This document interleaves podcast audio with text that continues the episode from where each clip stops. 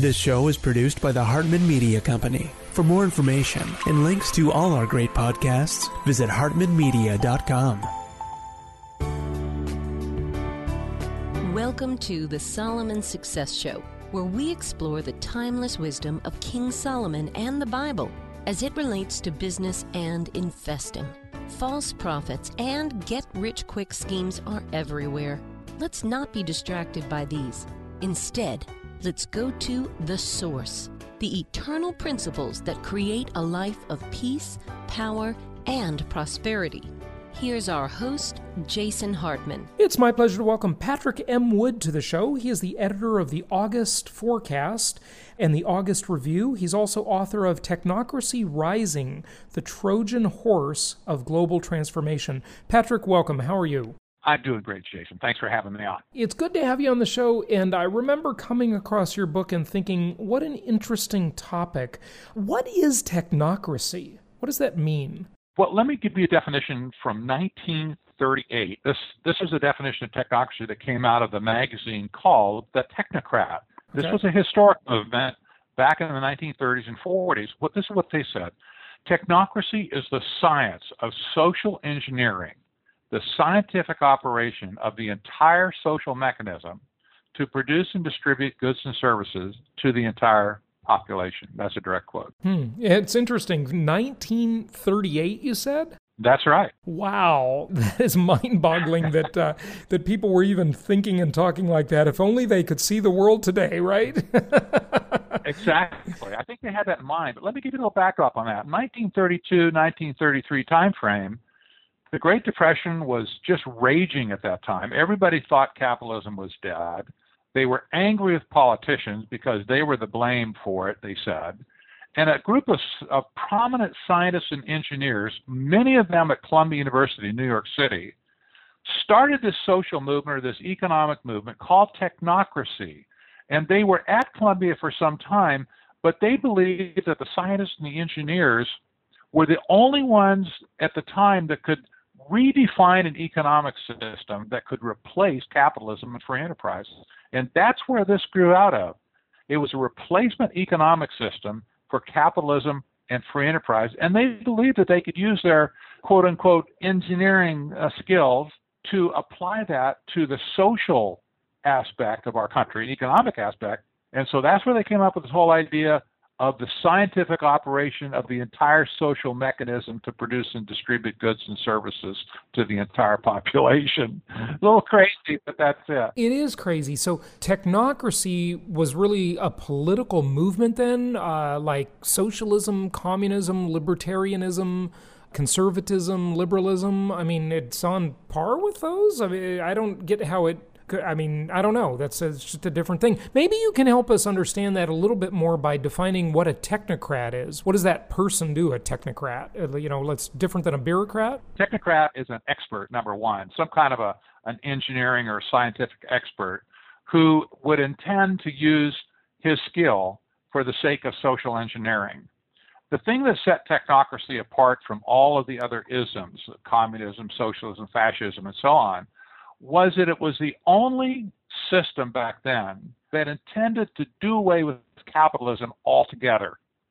They proposed doing away with currency. They proposed doing away with politicians. They said, what do we need politicians for?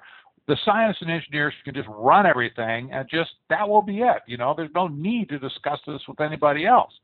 And so, if you were to ask a technocrat back in those days, are you a communist? You'd likely get into a fist fight. I mean, they just, know we're not communists. We have nothing to do with communism. Well, the fact of the matter is, you look at it and there's a lot of similarities, and they're both totalitarian, for instance. They're both completely autocratic, for instance. But socialism and communism did not redefine the economic system like these people did. These people went far beyond just mere socialism and communism with a system of control that would cause the system to control people automatically. This was crazy scientific stuff for that day, but I'll point out that Aldous Huxley, the author of Brave New World in 1932, by the way, that was a year when Columbia University was having their heyday with technocracy, and he was looking straight into the face of technocracy when he wrote Brave New World. This is where he got his idea. So Aldous Huxley looked at technocracy, and what he saw was scientific dictatorship. Wow. And that's what we have. That's what we're going today. How does this differ from the Orwellian vision? I guess 1984, Orwell's book was published in uh, 1949, if I'm not mistaken. Uh, so, where does Orwell come into this? Or is technocracy Orwellian or uh, it's Huxleyan, I guess? I've never heard that expression, but I just made it up, maybe. Yeah. That's a good one. Orwell was also looking at technocracy when he was inspired to write his book. Now, they're different books. You read them both and you say, well, they take off on a different tangent, but they have a lot in common too, in the sense that they're both about a scientific dictatorship they're both about totalitarianism, and they're both about we will make you love the system that enslaves you. Mm-hmm. yeah. yeah. So yeah. communism is so good that you have to force people to do it. yes. Yeah. The population just doesn't get it. it's they don't get how good it is. We have to force them at gunpoint.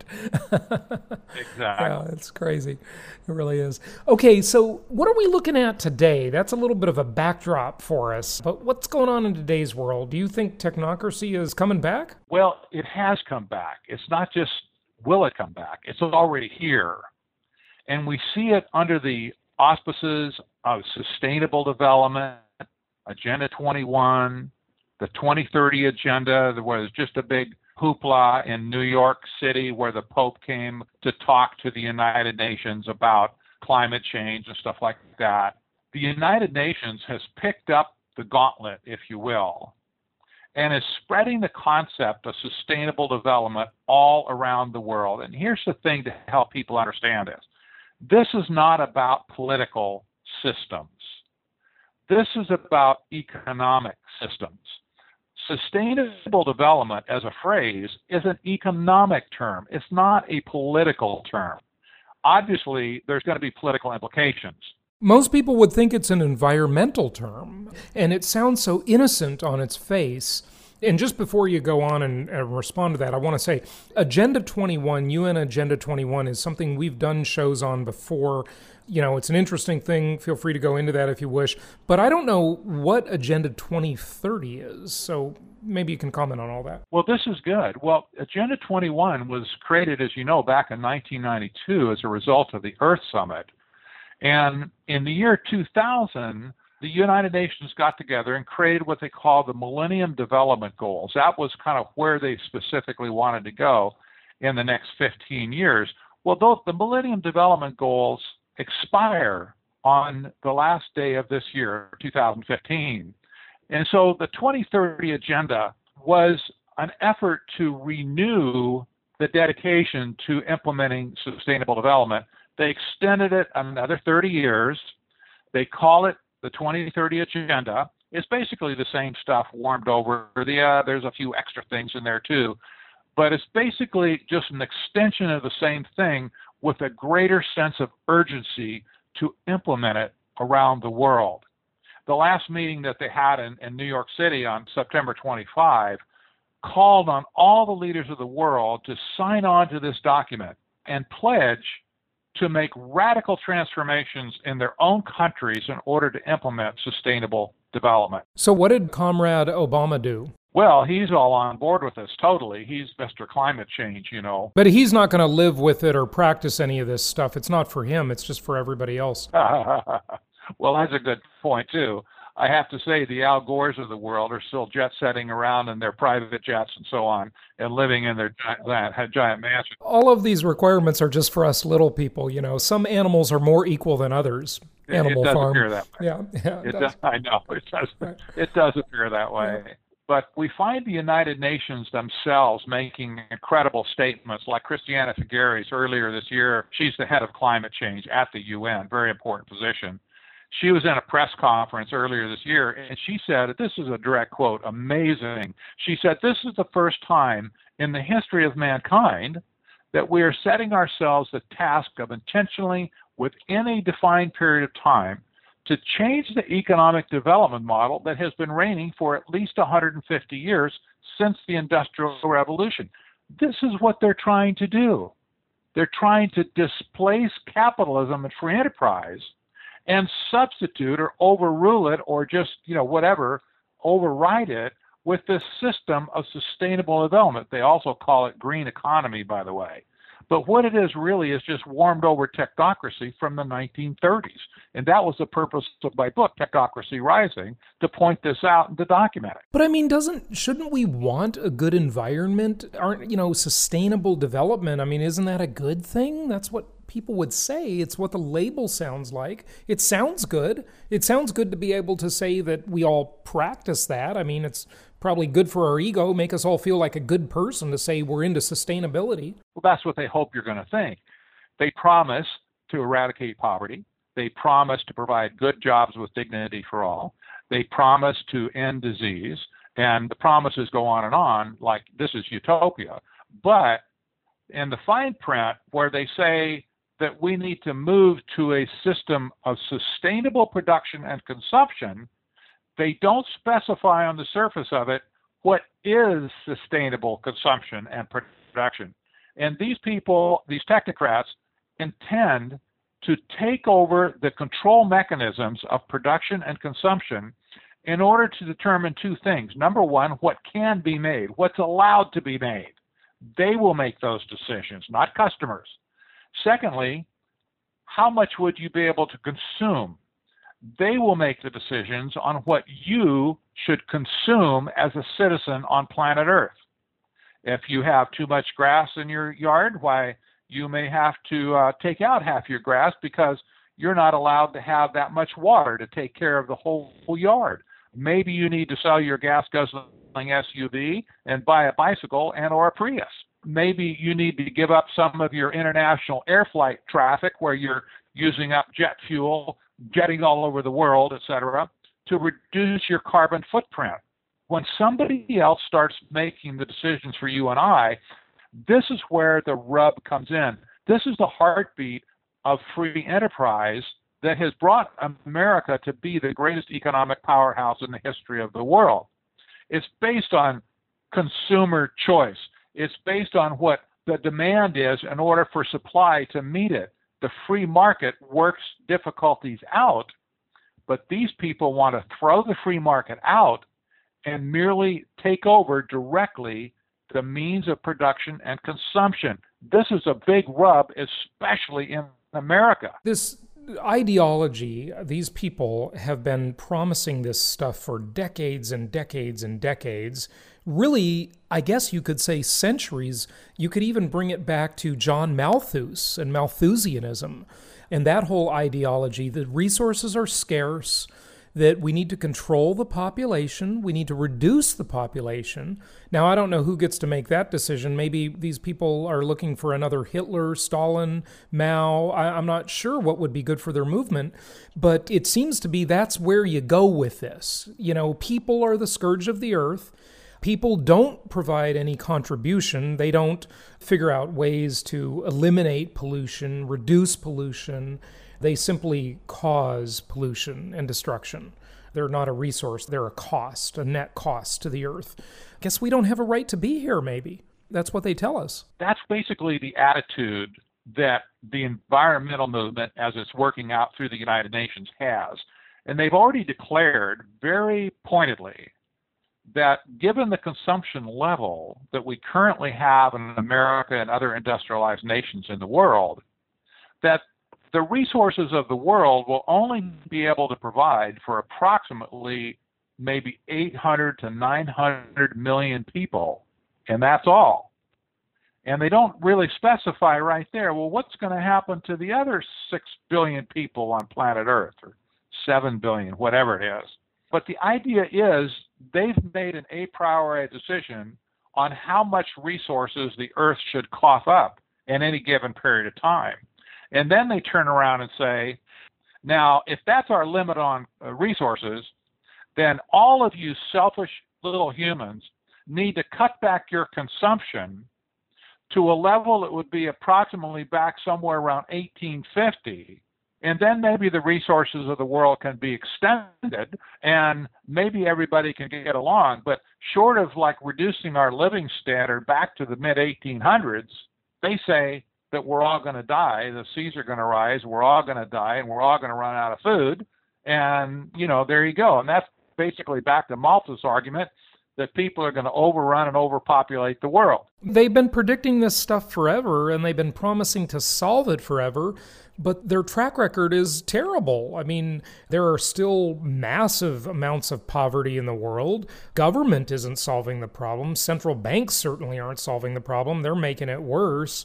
The only thing that really seems to be contributing to the problem is actually capitalism. Even would even argue that charities aren't solving the problem. The the capitalists are solving the problem. This has been the case in, in America, and it's it's demonstrable. I believe. I I think it's perfectly demonstrable that America has been the singular nation in the world that has proven the concept and the value of free enterprise and capitalism. That's not to say that capitalism doesn't have some problems. It's not it perfect. Does. You know, let, let, me address that, by the way. You know, just so people understand what to call it, okay? Because uh, some people aren't familiar with this term, and, and the term is externalities, okay? Capitalism, or communism for that matter, everything has externalities. And one of the claims, and I think it's reasonable, I mean, this is a, a, point of debate, and I think it's a fair point, is that if Dow Chemical or whomever, whatever, if they go and manufacture all this stuff, they pay the, their share of taxes, hopefully, and they hopefully uh, keep their manufacturing processes relatively clean, there will still be externalities they will still create some amount of pollution. They'll still create various demands on the environment. But they also make a contribution, right? They create chemicals that make a better life. I mean, I don't know why I use Dow Chemical. I had a girlfriend years ago that worked for them. I certainly wouldn't want to pick like Monsanto and know. But but even right, right. even Monsanto, as evil as everybody likes to say Monsanto is, they've been a big part of solving the fear of famine. I mean, you know, in the 70s, there were all of these movies and all of this talk and all of this Malthusianism about famine. And I'm not saying it's good, but, uh, you know, genetic engineering with crops and so forth, certainly that has its area of contribution. I mean, I'm suspicious of it personally. I don't want to buy the stuff, but you can argue both ways for it, right? And we have yet to know how this all is going to work out. We, you know, it may be another 20, 30 years before we really know but externalities are an issue. Uh, is that a fair point? I think it is, and I think this is I think this has been the case. You know, it's like the Bible says, for instance, that the love of money is the root of all evil. And I like to point out, it's not money that's the root of all evil. It doesn't say that.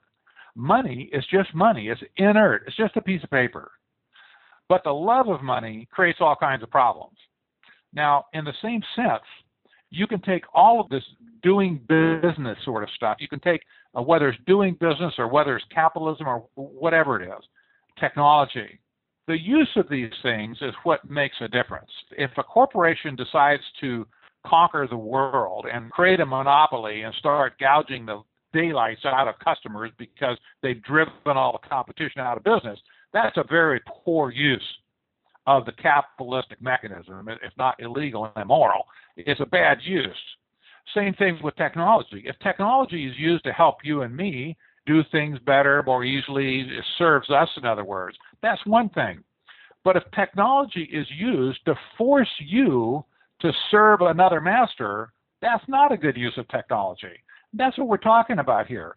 Is that there's evil people in the world that are intending to use these things to clobber the little people like you and I. And yeah. they're doing it without a permission or consent. Right. Okay, so Patrick, let's go into some of your, like, I'm looking at your, the table of contents of your book, Technocracy Rising, right?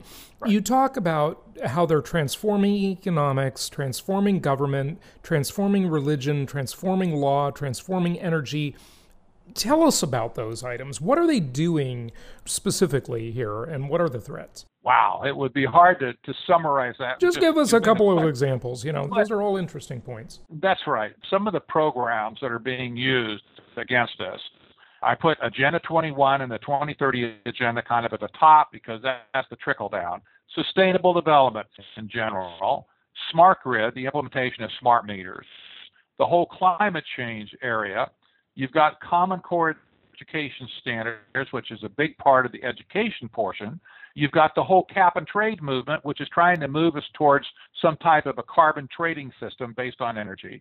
You've got the concept of smart growth that's trickled down into many cities and counties throughout America, and a whole plethora of land use policies that basically are stripping away property rights from owners of property, whether it's commercial or private property, around the nation. All of these things together, and there's more stuff, but all of these things together can be viewed as a whole through the lens of technocracy. They all relate. It's all part of the same organic system that's being used to transform the economic fabric of the world. And that's a sea change event for us in America for sure. Yeah. Okay, so that's when you talk about transforming law, you look at all these laws, that's certainly true. Energy, you've got the smart grid, which is going to limit people's consumption of utility resources. How are they transforming religion? One of the interesting things that goes on with this movement is that they're basically making environmentalism a religion. It's got all the sort of elements of like this religious fervor, this this self-righteousness, this you do this, but I don't have to do this. Hypocrisy. When you you get, you know, there's certainly some religious hypocrisy out there. So that's one way that I'd say they're doing it. You're absolutely right. This, this is a religious proposition. and When you boil it down to its very lowest common denominator, it is a religious proposition. That we might do a whole other program just on that. But here's what the World Council of Churches said. Uh, this is their press release after the so-called Interfaith Summit on Climate Change in 2014. They said this, this is a quote, there's never been such a large amount of religious environmental activity in one location in the history of the world. This week will mark a watershed in the history of religion. It will be the time that people remember as the time when the world's faiths declared themselves irrevocably as green faiths, close quote. That's just incredible.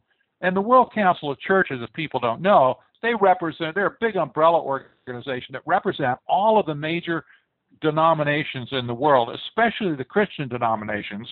But now, as you see, they're attending things like the Interfaith Summit on Climate Change, which includes other religions too. It includes the Buddhists, the Hindus, the Sikhs, it includes Islam. So the interfaith movement got together and they all went green together. they all sang kumbaya and they went green, and they're all following after sustainable development now. Interesting. Okay, so um, I think you've pretty much covered it. How, transforming humanity. Tell us what you mean there. Well, you know, this is the whole topic of transhumanism. And transhumanism is very closely related to technocracy in that they're both based on a philosophy of scientism. And we'll go into that in detail, but scientism is, is an idea that man can use science and technology to improve his lot in life. And so they're they're also applying science to the human condition now. And there's a giant call in some corners of the scientific world for man to become immortal within another 20 to 30 years. This is an interesting thought because man has never been immortal yet, at least in physical life. Yet, scientists, or prominent scientists too, are calling for an end to death, an increase in knowledge, and the, the ability almost to be omniscient, if you will. And you know, this is in prepper. This is prepping humans to be part of this new global society that, that they envision. So, is that bad? I mean, what's wrong with living longer? I, I have another show on that, by the way, the longevity and biohacking show. so, uh, uh sure. what's, what's wrong with that? Now, now, here's the interesting point about it, though. Before you answer what's wrong with living longer, right?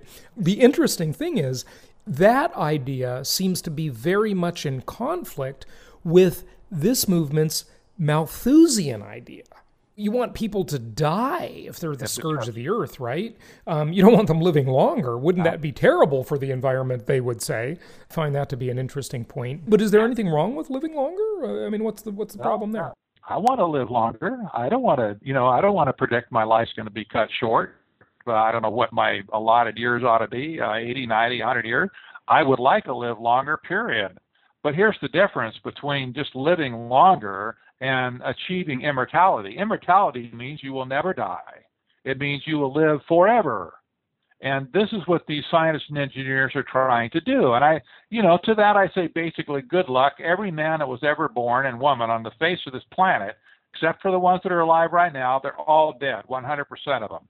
And, you know, this is something that's endemic to the condition of man. And I have to say, even as one who believes in the Bible himself, that's me, the Bible's pretty clear in that it says it's, one, it's appointed once for man to die, and then comes judgment. So death has been something that's entered this world as a permanent thing. These people think that they're going to circumvent all those rules and laws and whatever, and they're going to achieve immortality and become gods. And I must say that they use that very language. They will become like gods. And so, okay, you know, you say to it, well, good luck, guys. I hope that works out for you. Uh, it's, gonna, it's going to be interesting.